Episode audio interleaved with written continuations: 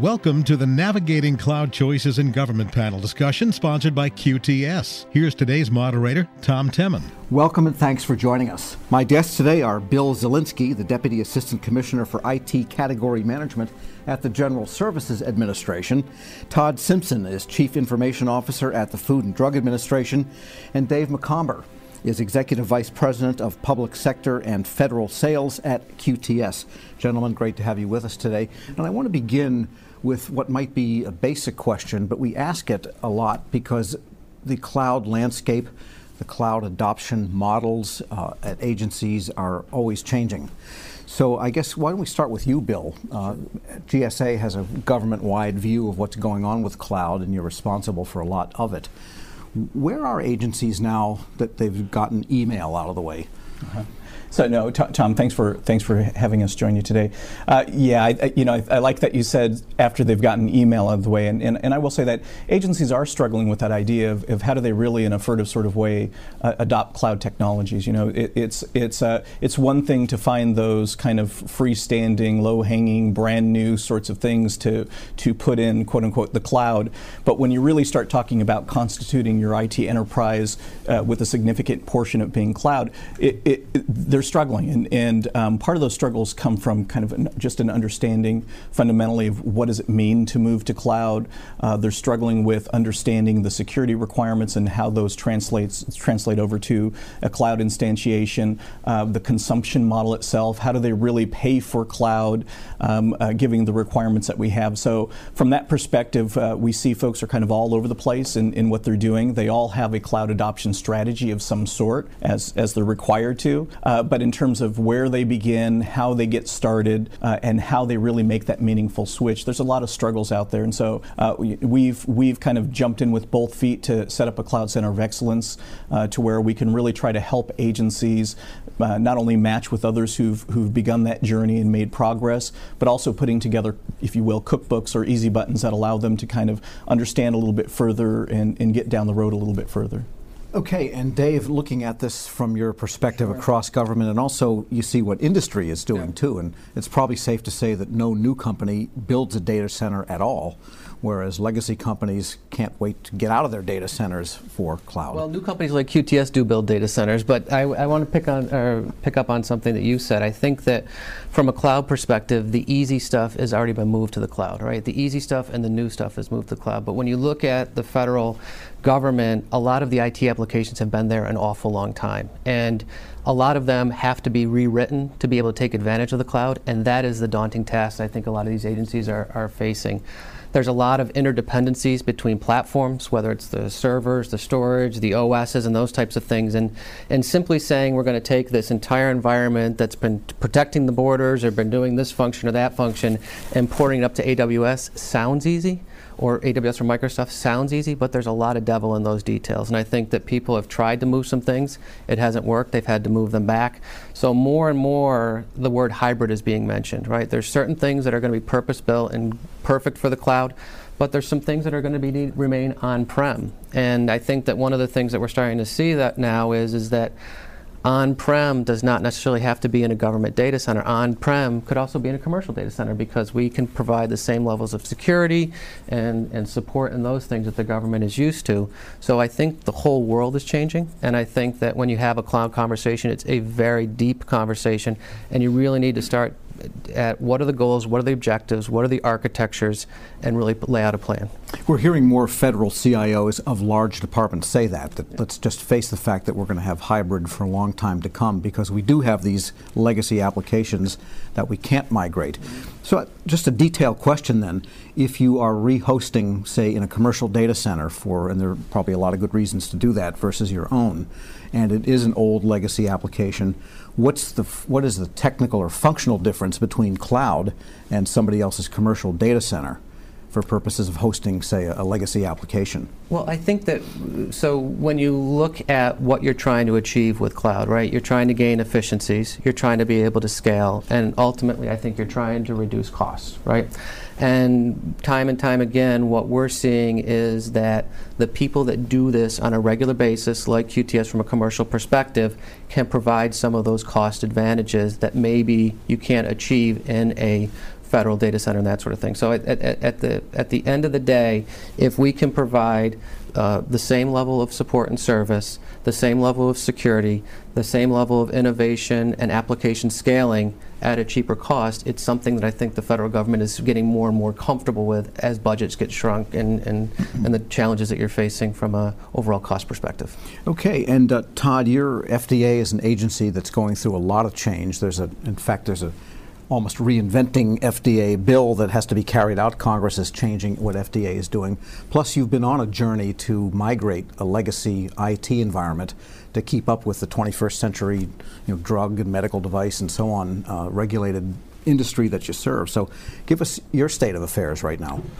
So, you, you definitely got it right. It has been a transformational journey for the last 24 months. And in the last 24 months, we have uh, had a lot of successes with the cloud. We've stood up a hybrid cloud model, leveraging both the public and private cloud. We've stood up a cloud brokerage service. We have a cloud advisory board uh, that that is on a workflow for any uh, any piece of software or any system that uh, possibly may be developed. We evaluate it against its cloud readiness and uh, we're, we're very methodical about it because we, we don't want to get caught in some kind of a trend where we're just putting things in the cloud to be trendy. We want the things in the cloud to be in the cloud to get the biggest bang for the buck. And so uh, this has caused a shift in our entire business model because now we actually have six different cloud service providers um, that are providing platform software and infrastructure as a service.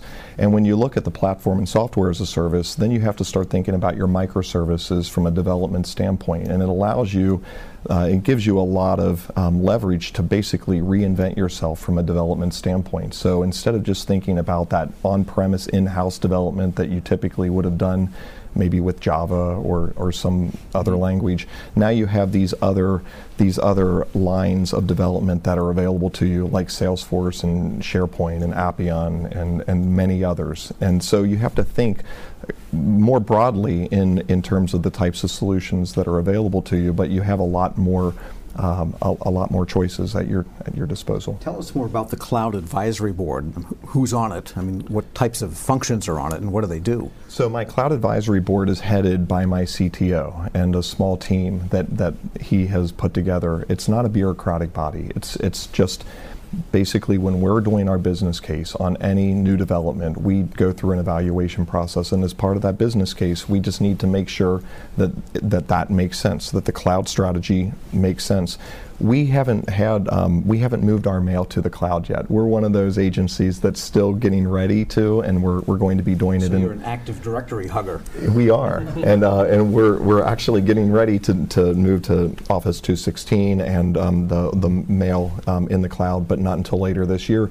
We've had a lot more successes uh, with more practical um, cloud type projects like our infant formula tracking system, mm-hmm. and um, and just um, just there's been a lot of um, smaller wins that have built a lot of confidence in, in our ability to provide services in the cloud. And also, if you would tell us about the cloud uh, brokerage service, is that something within FDA also? Yes. So the, the cloud brokerage service um, pretty much sits under what we call the um, the cloud access security broker, and we have both a security broker and an access broker. It's basically the mechanisms that we use not only to allow in the inlets into the cloud, so our scientists, our customers can now self-provision and when they're doing their self-provisioning, they're using that brokerage model to self-provision.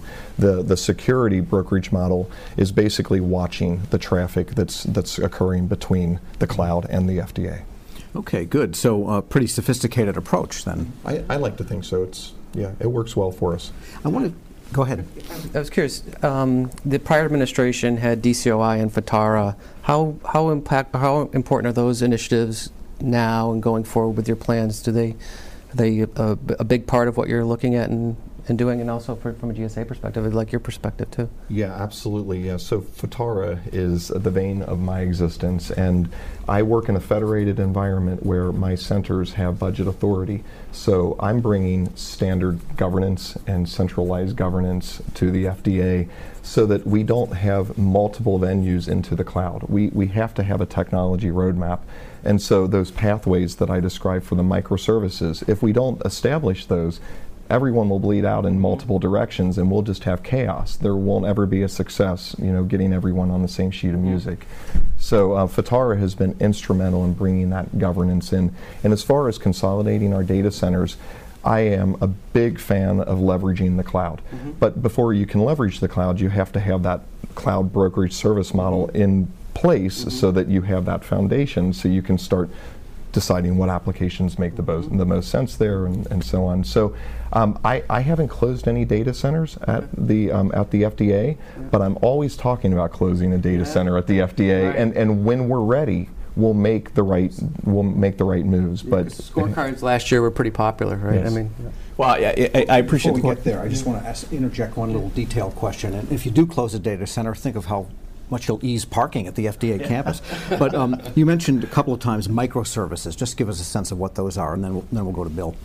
Okay, so the microservices, um, and I, I, try to stay vendor agnostic, but I don't know if I can do it when I'm describing. So the Jenkins, the GitHubs, the the different venues out there for how you would do that agile development. In okay. a, All right, good. So, so uh, when, just um, what I want to start with is just kind of framing out some piece of FITARA. What's interesting is with FITARA in, in, December of 2014, it really moved from that idea of data center consolidation, which Todd just hit on, to data center optimization. So I actually think that it did provide some room to, to change what the target folks were chasing. And I think that was a good thing because instead of saying I need to close and achieve some number, it really allows for folks to take a look at what are we trying to get done here. And that entire approach that Todd talked about in terms of, uh, you know, who are we, what are we trying to do, how are we going to get there, what are the right things to do, and putting governance in place helps them to come to those conclusions. And then we'll figure out the approach that gets us there. Mm-hmm. We can optimize. That doesn't necessarily mean closure. So I, th- I think that was a good thing. Mm-hmm. I think the danger comes in if, if, with something like FITARA, if you start setting the targets in such a way that it's too prescriptive, then folks don't get that chance to look at it from a, from a business perspective. I do want to hit on one thing both of you hit though was was there are a lot of folks from our perspective that we're seeing that are that are saying we're going to move to the cloud, and what they really have done is they may have shut down a data center or some piece of a data center and simply rehosted to a cloud environment. So they've taken their entire application stack, just turned it over to, to into a cloud environment, but they basically are, are using the cloud service provider like a data center. Mm-hmm. And, and all of those qualities, the elasticity, the scalability, uh, ability to control costs, mm-hmm. those things are all lost. And unfortunately, you, you, hear members of, of Todd, your community saying, you know, we, tr- we tried that and we're not getting the benefits that have been claimed from it. And so, you know, what we always try to encourage folks to do is to do that legwork up front, to find those small victories, to start start with pilots to learn what, from from what others have done mm-hmm. um, before they start to make large scale changes. Mm-hmm. Because if not, they're in danger of simply rehosting mm-hmm. and buying the same set of problems in a different environment. And you mentioned too the elasticity and the ability to grow and shrink your workload. That's a big quality of cloud that makes it not like a data center where you have fixed pretty much fixed assets that you have to optimize or, or, run, even if you're not using them, or run them at low capacity utilization rates. And so, f- for cloud providers, it, it, how does that idea of elasticity map against single tenancy, tenancy that some agencies try to get from a cloud provider? Because that would seem like if you say, well, I want a cloud and all the qualities of it, but I'm going to have, I want to be the only tenant for whatever reason, then you've got a data center again. Yeah, exactly. And so and so we do see with that with folks, but I can't remember which of you talked about the sensitivities and, and understanding and knowing which business you're trying to carve out at look at, right? Um, and, and, I think that's going to help drive the requirements for which model that you're going to use and employ. Um, I, I, I, do think that what we are seeing from the cloud service providers themselves is a couple of different things. You, you do see the rise of a lot more entities trying to become brokerage services who are saying to you, we'll promise you a set of cloud service providers on the back end. We'll provide that brokerage to you where we, where we can uh, simply uh, kind of, you provide those requirements, we help with that. That elasticity is not just for scaling necessarily, but you also have things like business continuity and disaster recovery and your ability to, to, to kind of move and shift mm-hmm. as there are demands in your business or exigencies of business as well. So you see that one with the brokerage model, but what we're also seeing is that those larger cloud service providers um, have gained a, a, much better understanding of this federal marketplace mm-hmm. and have begun to look at the idea that, well, if, if you don't want to be mixed in with everybody else, with the, with the non governmental types, within our infrastructure, we're going to build out facilities that they're still going to be multi-tenant, but they're going to be governmental entities that are that are housed there, and therefore they're going to be uh, subject to the same kind of rules of engagement and and uh, uh, compliancy rules as well. So you're seeing even even more models of delivery that are springing up based upon this further understanding of the federal marketplace. Yeah, but I do think that to, to what you were saying before, the elasticity that you're talking about obviously exists within the, the major CSPs and cloud provider, but I also think that the data centers can provide that as well, right? Because in your FDA data center, you have to cover all of the costs of all the people, the entire cost of the entire building, the power for the entire building, whether you're using it or not, right? In a commercial uh, data center provider space, you pay for the power you're using when you use it, you pay for the space you're using, the cooling that you're using, and as you grow, it gets bigger, and as you shrink, it gets smaller. So you do are you are able to achieve that elasticity that you might not be able to do in one of your own data centers, right? And, and an aspect that hits us in, in the federal space often is, is that idea that um, uh, projecting those costs over time, because you have refreshment cycles for your hardware, because you have the ups and downs in your budget, you don't have that predictability from year to year, whereas you go to more of this um, uh, fuller service model, uh, managed service model, you can start to flatten some of those out. All right, that's a good place to take a break on. Our guests today are Todd Simpson, the CIO at the Food and Drug Administration. Dave McOmber is Executive Vice President for Public Sector and Federal Sales at QTS. And Bill Zielinski, the Deputy Assistant Commissioner for IT Category Management at the General Services Administration. I'm your moderator, Tom Temin. This discussion is Navigating Cloud Choices in Government, sponsored by QTS here on Federal News Radio 1500 AM and federalnewsradio.com. Complex government mandates, budget uncertainties, rapidly evolving IT. Keeping agency missions on pace has never been more challenging. QTS can help. Our hybrid cloud solutions are purpose built for the federal landscape, FISMA and FedRAMP compliant, JAB approved, over 60 active ATOs. Learn more about our hybrid government cloud solutions at qtsdatacenters.com/federal. QTS, it's where IT is going. Welcome back to our panel discussion, Navigating Cloud Choices in the Government, sponsored by QTS here on Federal News Radio 1500 AM and federalnewsradio.com. My guests today are Bill Zielinski, the Deputy Assistant Commissioner for IT Category Management at the General Services Administration, Todd Simpson is the CIO at the FDA, and Dave McOmber, Executive Vice President of Public Sector and Federal Sales at QTS. I'm your moderator, Tom Temin. And let's begin a little bit in the second segment with talking about how to buy cloud, because nothing happens till somebody buys something, as the old saying goes, especially for salespeople, understand that. But uh, as FDA goes in deeper and deeper in using your brokerage model and your governance oversight model, what are some of your strategies for acquiring cloud services from specific companies? So I think the key is collaboration. It's collaboration with those companies and collaborating on the inside with the procurement people. And there's a big piece to the security aspect. The the authorization to operate is is probably more meaningful to me than the procurement piece because the procurement piece really hasn't been the sticking point for me to move the, the ball down the field. If it makes sense generally we're able to find the funding and we're able to execute, but it has to make sense. And um, it seems that we've had more issues with licensing um, than anything in, uh, in in the cloud, and and that seems to what be. What brings that about? It's it's the predict predicting the the license load. It's um it's um, sometimes you go in thinking it's one deal and it's another deal um, at the at the end of it. I don't want to. I don't. I didn't want to say bait and switch, but there is. You have to be very. Uh, you have to watch the wording of the contracts very very carefully. You have to make sure that the contracts have um, the the leverage that you need to be able to exit, should you choose to do that, or um, to maneuver basically without having to go back and revisit the procurement process later. That's the key. And, and it's, in the beginning, I think it was a little more difficult to get it right because we were unfamiliar.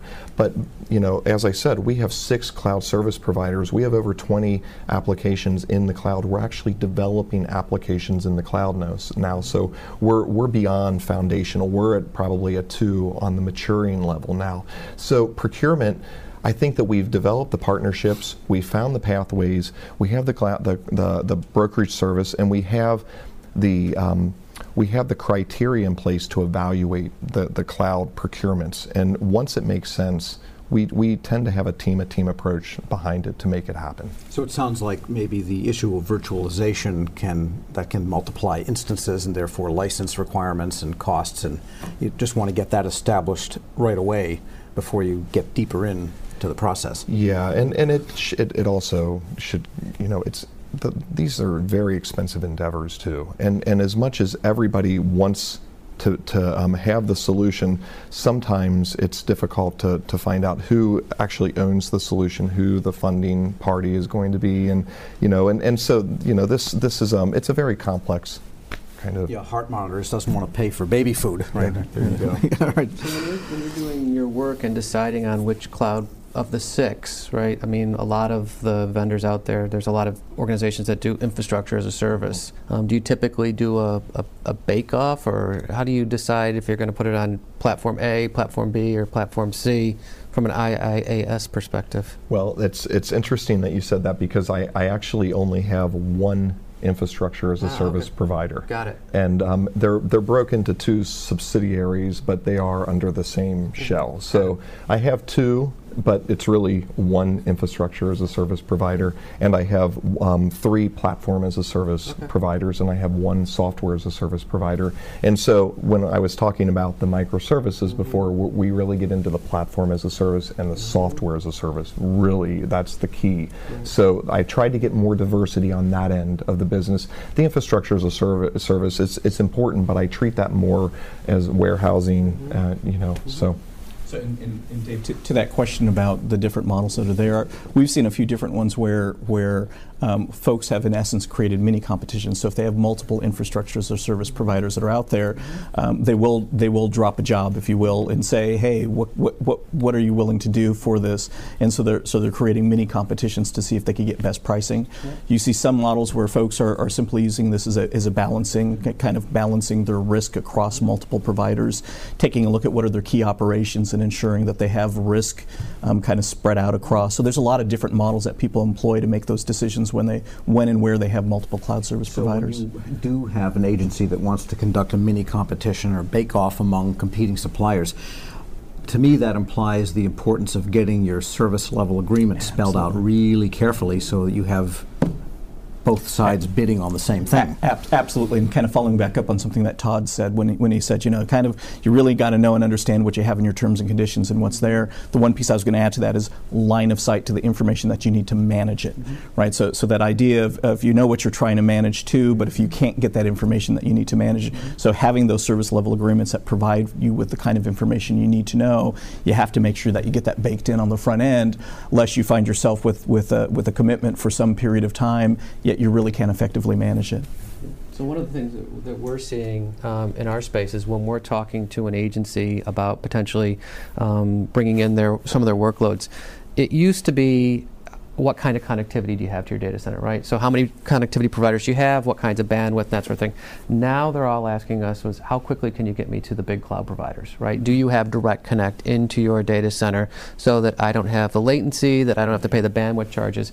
And that's a that's a big strategy that I think a lot of the companies in my space are looking at is is how do I get direct connect to the two that you need and how do I get direct connect to the, the ones that you need in my data center so that it's it's there when you come in? Because you're it is going to in a lot of cases it is going to be hybrid right? You're going to have to have some stuff that just isn't going to move but you want to be able to either over time port it up there or be able to very quickly be able to have uh, your environment have easy access to those big cloud providers. So that is from the end user perspective, they're not aware of where things are executing because the pipes are adequate to make it seem as if they're all local. Right, but the pipes now are the big cloud providers, mm-hmm. not, not, not the big. Not the telco- carriers. Not the carriers, exactly. Got it. Right, so it's a, it's a big shift that we're starting to see in, in terms of the requirements. And, and Bill, FedRAMP is famous in GSA for approving suppliers on, on a certain level of cybersecurity. But it's probably a good point to talk about what else it is in terms of helping agencies acquire cloud services. So absolutely, the the um, one of the things that we have with GSA, of course, is FedRAMP, where we're providing that certification of the capabilities of those providers to be able to protect and secure um, the services that they're providing. Uh, w- I think one of the challenges that as we make this move to cloud is is that it really does fundamentally ch- change that delivery model to where those traditional boundaries that have been drawn in an ATO don't quite look the same. So so you know today's ATO tends to look for I need to be able to draw my line and my boundary around stuff that I could see, feel, and touch. Um, and and um, part of what FedRAMP is, is really looking to do is to be able to assist and help with that idea that the, you don't have those solid lines in the way that you have before.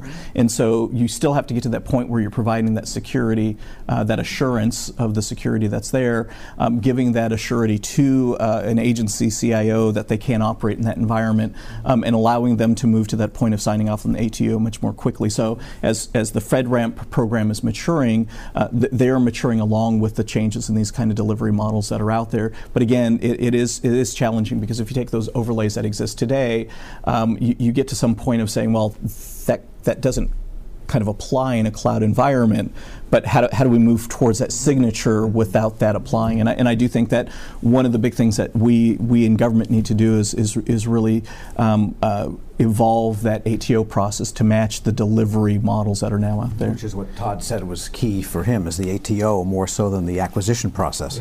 So, uh, and you really you hit the, the, the nail right on the head with that because it's that ATO process that there is an acceptable amount of risk that you can accept when you're signing an ATO, and um, and so as long as I think you have the plan to remedy those risks, to mitigate those risks in place, you can actually move forward with some of these cloud endeavors. And for a long time, it was these risks that kind of stifled activity. I think across the whole federal government. I saw it in two agencies before coming to the FDA, and by the time I got to the FDA, the the FDA populace had had enough of that. They were they wanted the cloud. They needed the cloud to do the work that they do, and um, yeah, you really um, you really got to the point there. We were just at a uh, dinner with one of the speakers from the IC community, and they were talking about an ATO process that's in a matter of days Mhm. versus weeks and sometimes months that it's taking now. So almost a fast pathing of the ATO process internally within the within the Mhm. agency, which was pretty exciting to hear. Yeah, Dave, I wanted to ask you too, uh, on that point. You're in sales, Yeah. of course, so the customer is always right, but we all know that there are some customers that are way better to deal with than others. Some are more right than others. Right, correct.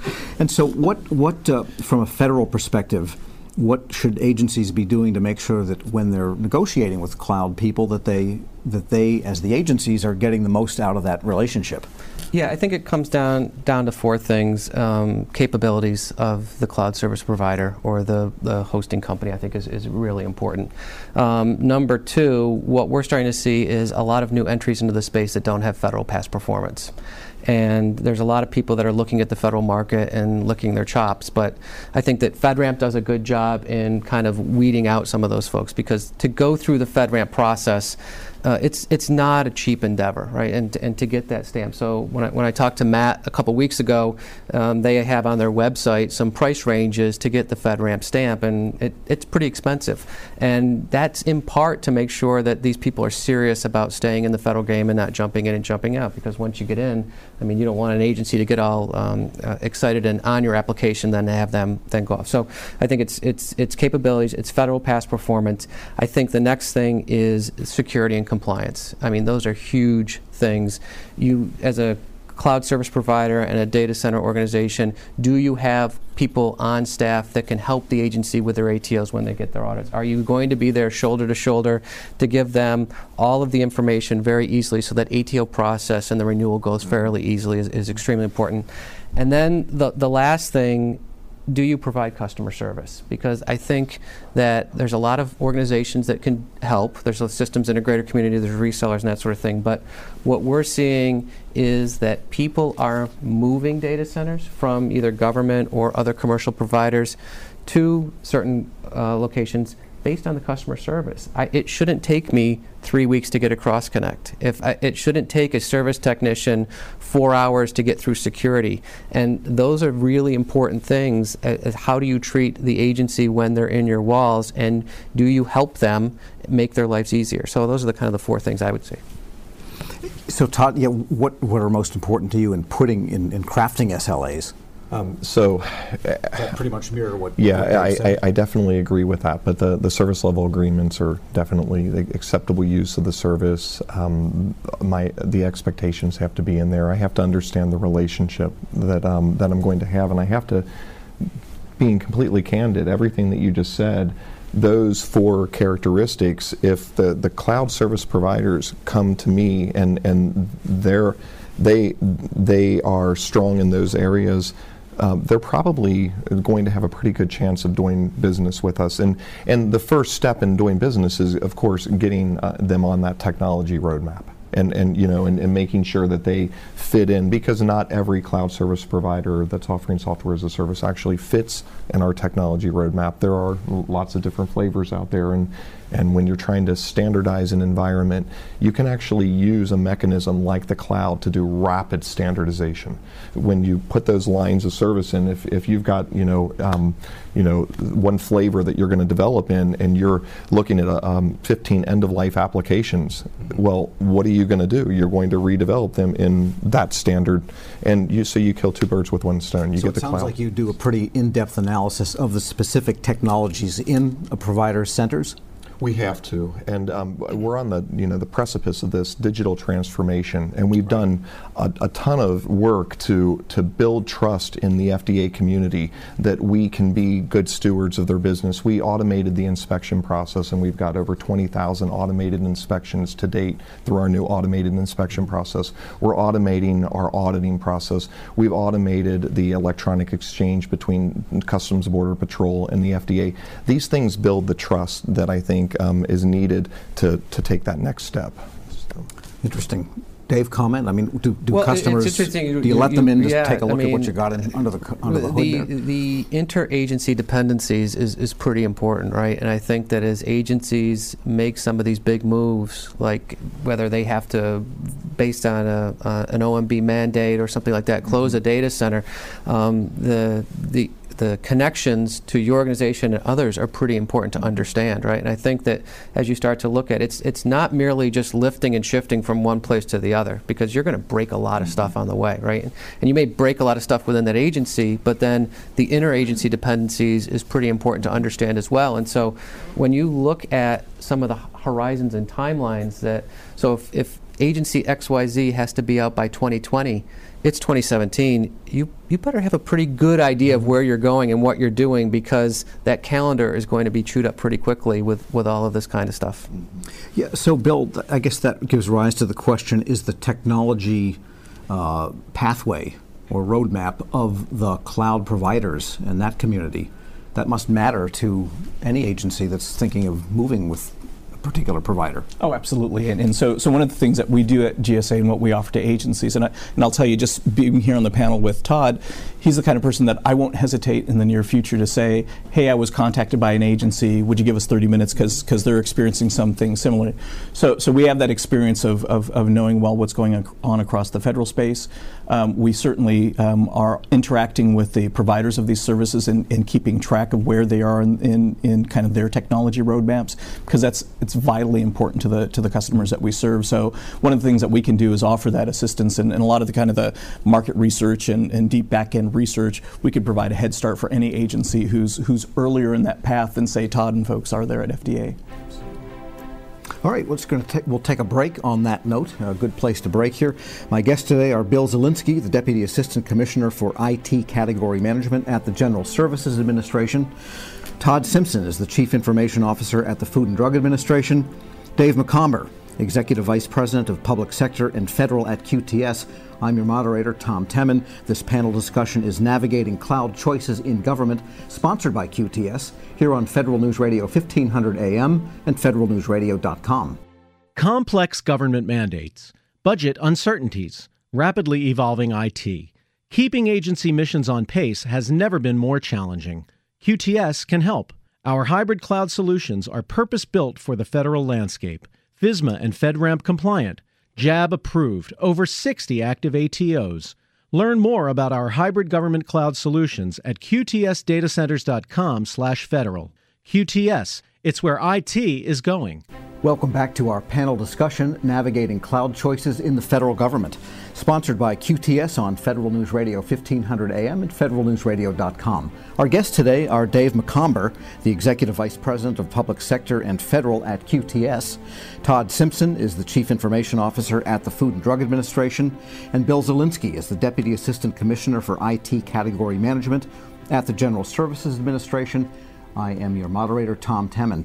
And let's talk about something that is really important to the federal government in all of the IT activities, investments being made, and that is really two things, but they're kind of both halves of the same uh, piece. One is modernization of legacy IT, which we discussed briefly in the beginning of the webinar, but also and, and, going along with that is lowering the operations and maintenance costs for legacy systems that starve money that agencies would otherwise have for new innovative types of things. Bill, I, I, think that's implied the ability to change that ratio in all of the cloud activity, but maybe tell us what the latest thinking is and how that's working here in 2017. Yeah, sure, absolutely. The you know the the one part ha- having worked closely with uh, the prior federal CIO Tony Scott as they formulated their plans in and around modernization, the uh, one of the things they're really looking for here, and we've touched on it earlier, is is that when we talk about modernization, this again, this is not just swapping out the underlying technology and simply rehosting or moving, but it really is fundamentally looking in a very different sort of way at how you architect, design, build, and move forward with your uh, move forward with your IT enterprise. Todd talked about this idea of a, of a technology roadmap and knowing and understanding kind of where you're going yourselves with technology, but that's being informed by what's happening in the broader market itself. So, so one of the things that, that we really have to look at is as we're making that move and that shift, we really are looking at the entire application stack and what the and, and what the ramifications for are that because if you're not making that change um, to your overall application stack, then you really are just buying a different version of the same problem here. So I think from that modernization perspective, you're really looking to take advantage of what cloud can do for you so that when you go through that next cycle, the next major changes in what you're doing uh, from a technology standpoint, you're not buying off the entire thing that we're looking at with a set of legacy systems today, where you're having to look at your entire technology stack. You're really able to modernize in a, in a much more agile sort of way, and, and, I th- and I think that that's the important key for folks is, is looking at how they design and architect in this period of modernization that we're in now. Yeah, Todd, because you mentioned the whole idea of digital services yes. is where you need to go, and that doesn't always go hand in hand with legacy COBOL applications. So I think that um, from a digital um, digital transformation standpoint, it becomes um, it becomes very complex when you have lots of different customers wanting to reinvent themselves in um, in their own areas because they're trying to accomplish some kind of mission critical um, mission critical uh, activity, and um, and so um, I think the challenge really becomes just bringing everyone together and getting everyone on the same sheet of music and, and pointed in the same direction from a modernization standpoint. But I think it all starts at the business processes. Mm-hmm. And I think that if you start at the business processes, you, you um, get rid of a lot of that other stuff and you can kind of figure out where your best path is. I got a question. So, so those are big, complex type situations, application by application. It, it seems to me, do, do you folks have the resources within the FDA and GSA and the agencies to do it yourself, or is this where systems integrators really can come in and help you guys and partners and that sort of thing? Well, I think it's a combination of both. We need system integrators to come in, but we have to take on some of this mess ourselves right. because we created this mess, and it really goes to that interoperability and system duplication issue. We have to know what we have out there. We have to know what our high value assets are. We have to know what, what data is moderate, what data is low, and what data is, is high. And, and you have to break all that down, and then you have to run it through that criteria criteria. Is this a good candidate for the cloud? Is this something that could reduce O&M if we give self-provisioning? a try here? Or can we save more money by signing this contract to move the, the work into the cloud and then we can stop signing this contract for the, the on-site support? And so there's, but there's indirect costs associated with every one of those decisions. So uh, I'm going to I'm going to task my procurement people either way. So I can't tell my procurement people by going to the cloud there's going to be less work because they know that it, there's going to be it's just going to be a different kind of work. But um, but I think that if you evaluate that on-premise and you really look at it, you'll find you'll find um, the sweet spot in every one of those cases. It gets more challenging when you look at that global picture. Looking at one application at a time is not a problem. Looking at the duplicative applications, that's not a problem. It's that transformation mm-hmm. that gets complex. And so, so, Dave, to that question about uh, do agencies have that expertise resident, uh, that kind of the, the bandwidth, th- there's there's no one template for what we see in agencies. Agencies really come in in many different places, and and uh, so with GSA, for example, um, we have our technology transformation service, which has 18F. Often they can engage with an agency to help them even gather their thinking about how to move forward and what it even means to make a digital transformation. Whereas we have some agencies who come to us who really have a clear picture and a clear roadmap of where they need to be and how they're going to get there. And what they're looking for is more of that direct connection and faster connection to the uh, to the suppliers who could provide them with those types of services. So so really throughout our service offerings, we really try to make sure that we're able to support any agency depending upon where they're coming in. Um, but but often um, we, always, we always try to make sure that just as todd was saying is that they have that clear thinking in and around their strategy for how they're going to move forward so one of the things that we, we see in our space is that there's a lot of players out there who are really power ping pipe. Tell me how many, and I can give you a quote and that sort of thing. Mm-hmm. But what we're starting to see and where we're trying to move to is this solutions approach, where you can bring together the the various forms of cloud, whether it's with, whether it's a, a public multi-tenant, whether it's a private cloud, whether it's simple co-location, but also bringing to the table the architectural skills and those types of things to sit down with your folks and basically, okay, this is your, the way your application is written. Let's figure out this together. Let's throw up a proof of concept or something like that. It's a it's a much different way to approach mm-hmm. the space from companies like myself, and I think that that's something as you guys try to evaluate, it's, it's something you really need and, to ask and. And, and Dave, I, that's that's exactly how we're viewing it. Yeah. Again, you may have somebody who comes in and they're just looking to fill out the pieces in right. their overall puzzle, and in that way, it's much more commoditized that they're looking to procure these different services. But more often than not, what folks are looking for is not to fi- have to figure out for themselves how to kludge together right. an overall solution, but that assistance in really saying, how do we get to an elegant overall mm-hmm. solution mm-hmm. that allows us to carry out and execute on our plan as opposed to, to buying this, the commodity pieces? Yeah, let me try to make this a little more specific. Some commercial industries that have big legacy systems, retail and so on, uh, the way they have approached digital services is to extract the data that is tied to those legacy applications, which is a you know a technical feat in itself because in the old model, you know the databases and the applications, you know, are all tied together you know, within a mainframe type of system. But if you can get the data out, then you can do all kinds of things uh, in, in a front end for customers and the customers aren't really hitting your mainframes and your legacy applications, they're hitting something you have deployed in a cloud, I would think. Mm-hmm. And then, then there's a synchronization that happens in the back end that's not anything to do with the public, everything to do with your data center. And the cloud is kind of the broker, if you will, between that new front end with digital services and the legacy in the back is that a viable model for government? And sh- is what they're doing now? Yeah, and, and, and we've seen that happen. I'm, I'm going to go back to what Todd said about his advisory board. I, I, think that that's exactly the kind of question his advisory board would likely try to tackle: is what's the best approach to getting us to this endpoint? On the other hand, I've, I've, I've heard Renee Wynn, the CIO at NASA, talk about you know we have systems that are COBOL-based systems that are out there, been around for decades and for years, and honestly, she said that she's not going to invest the time, money, and resources to modernize those because they have a natural end of life. Mm-hmm. It's stuff floating around in space. We know what its mission is. We know when it's going to end. There's there's no reason to expend the energies in modernizing it. So I think it's it's not necessarily one size fits all, but having having the the sounding board or the ability to say for each of these and from that more global perspective, how do we want to approach this? But what you've described is a very common approach. Are we seeing it in the federal government though? Yeah, absolutely. Okay. We're definitely seeing that in the federal government. What you just described, it's actually it's it is the paradigm shift that's occurring. We're moving from these traditional data warehouses where you needed a schema going in. You mentioned the databases, and you needed to know that structure. And we don't care anymore. Big data is very different, mm-hmm. and um, and so you you were spot on. I just want to say that I agree with you. sort to make sure. Yeah. yeah so um, some of the some of the big cloud providers they they they recognize and, and, and we companies like myself we not only work with the agencies, but we also work with the major cloud providers as well, right? So one of the things that they're, they're very interested in is the, the stuff that you're saying is is the front end, mm-hmm. right? They've got that, right? right?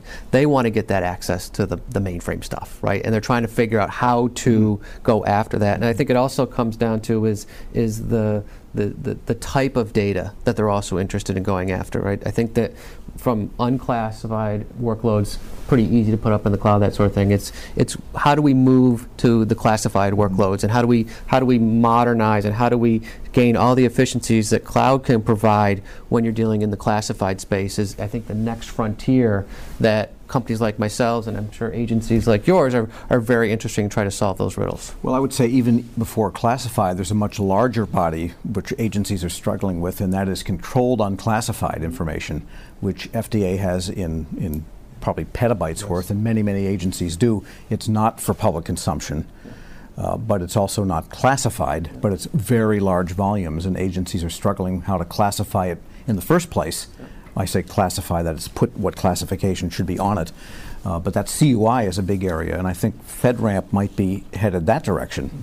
Yeah, and, and they are headed in that direction because this is a struggle for agencies because not only all those characteristics that you just mentioned, but that information is the is the engine for driving their mission critical systems and their mission critical operations. And so there is that hesitancy of, of letting it go someplace that is not within a facility. And, and I and I do think um, until we until we really tackle that, I think in some ways uh, industry is is starting to meet us halfway there. And the idea that a lot of these cloud service providers are recognizing that um, uh, we, we may be willing to move to a multi-tenant environment, mm-hmm. but for the fact we don't want those other tenants to not be subject to the same kind of controls and the same kinds of conditions that we are, and so they have moved to having facilities available that are government only, where they could get that FedRAMP, FedRAMP certification. They could get that at that FedRAMP, not just that FedRAMP moderate, but that FedRAMP high as well. So that option is there for agencies. So I think industry moving in that direction, as well as the the maturity of uh, uh, kind of the advanced maturity of agencies and knowing and understanding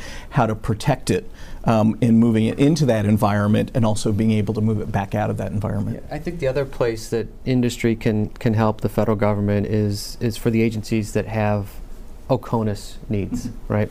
So um, that's a huge untapped um, area that while y- you might be able to hit the government focused clouds here in the US, if you're trying to hit some of these clouds from Europe, the latency is going to kill you, right? So, how do you mm-hmm. handle forward deployed, whether it's for the DoD or for Department of State or some of these agencies that are all over the world? How do you handle some of those re- unique requirements? And I think that as, as you make, as these agencies are making these decisions, U.S. is easy. We can solve that. Mm-hmm. But it's when we start to go outside the borders that things get a little trickier. But do you really want to run two email systems if you're the DoD, right? I mean, how do you can handle CONUS? Right. How do you handle OCONUS? And I think that that's where industry can provide a lot of value, right? Yeah, it's a little known that FDA has inspectors all over the world. Yes. And more now than there were years ago. So, what, what do you do for them, the, the, mobile people, if you if you will? Well, security certainly becomes a, a challenge in um, when abroad, uh, when they're abroad, and we've uh, actually implemented some really sophisticated solutions lately to make our inspectors in China and other countries um, more secure. But we haven't really leveraged the cloud very much in those solutions. Most of those solutions were very tactical. You know, um, how do we get equipment in and out of the embassies? How do we, you know, get these these people um, working and get their data back to us safely and securely? Um, so I haven't had a lot of cloud successes on on um, on that level we'll have to take that to the board and you know see what they say for the next round. And another question, while we have time left, I wanted to explore was uh, mobility, because that's a big issue for everybody, including federal agencies, as both the constituents come at federal agencies with mobile devices. I think the tipping point has occurred for government where there's more hits to websites and transactions from mobile devices now than through desktop devices. I think it already happened for the rest of the world. And so mobility is big, and for federal users themselves. Uh, mobility is everybody's got three devices nowadays. And so, how does the cloud mitigate the issues of mobility management and data control and all of those good things?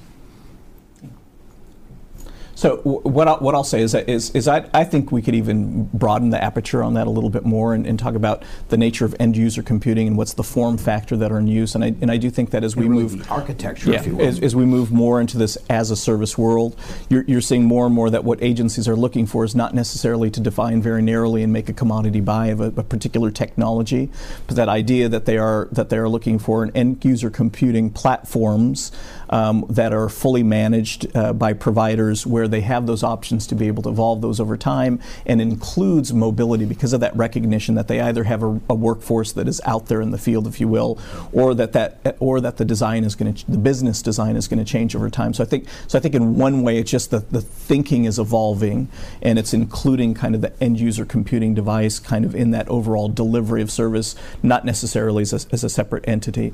Um, we actually do have uh, there's a government wide uh, mobile services uh, category team that's that's actively looking at kind of the future of mobility, um, looking at things like derived credentials.